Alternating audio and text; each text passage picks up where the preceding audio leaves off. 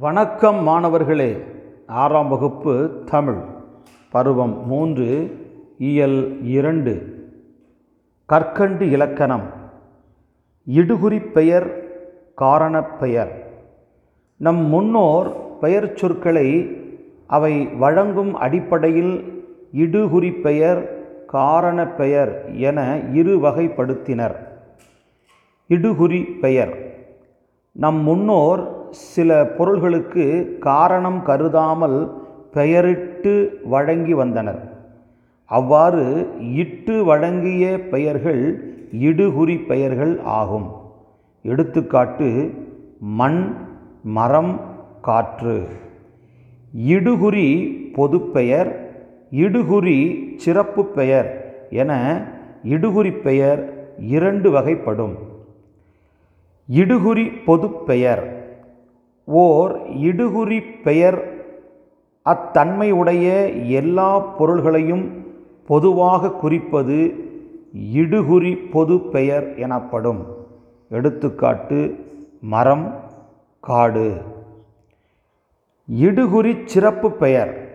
ஓர் இடுகுறி பெயர் குறிப்பாக ஒரு பொருளை மட்டும் குறிப்பது இடுகுறி சிறப்பு பெயர் எனப்படும். எடுத்துக்காட்டு மாமரம் கருவேலங்காடு.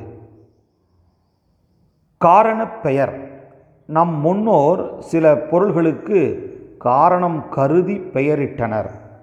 இவ்வாறு காரணத்தோடு ஒரு பொருளுக்கு வழங்கும் பெயர் காரணப் பெயர் எனப்படும்.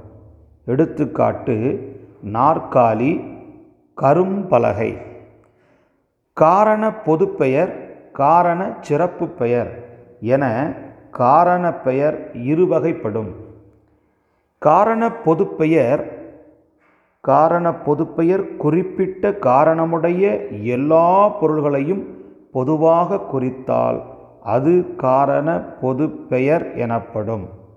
எடுத்துக்காட்டு பறவை. அனைத்து வகையான பறவைகளையும் குறிக்கும். அணி. அனைத்து வகையான அணிகளையும் குறிக்கும். காரண சிறப்பு பெயர்.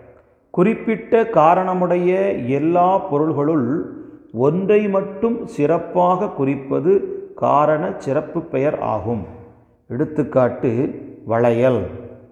வளைந்து இருப்பதனால் வளையல். மரங்கொத்தி மரத்தினை கொத்தி இருப்பதனால் மரங்கொத்தி நன்றி மாணவர்களே.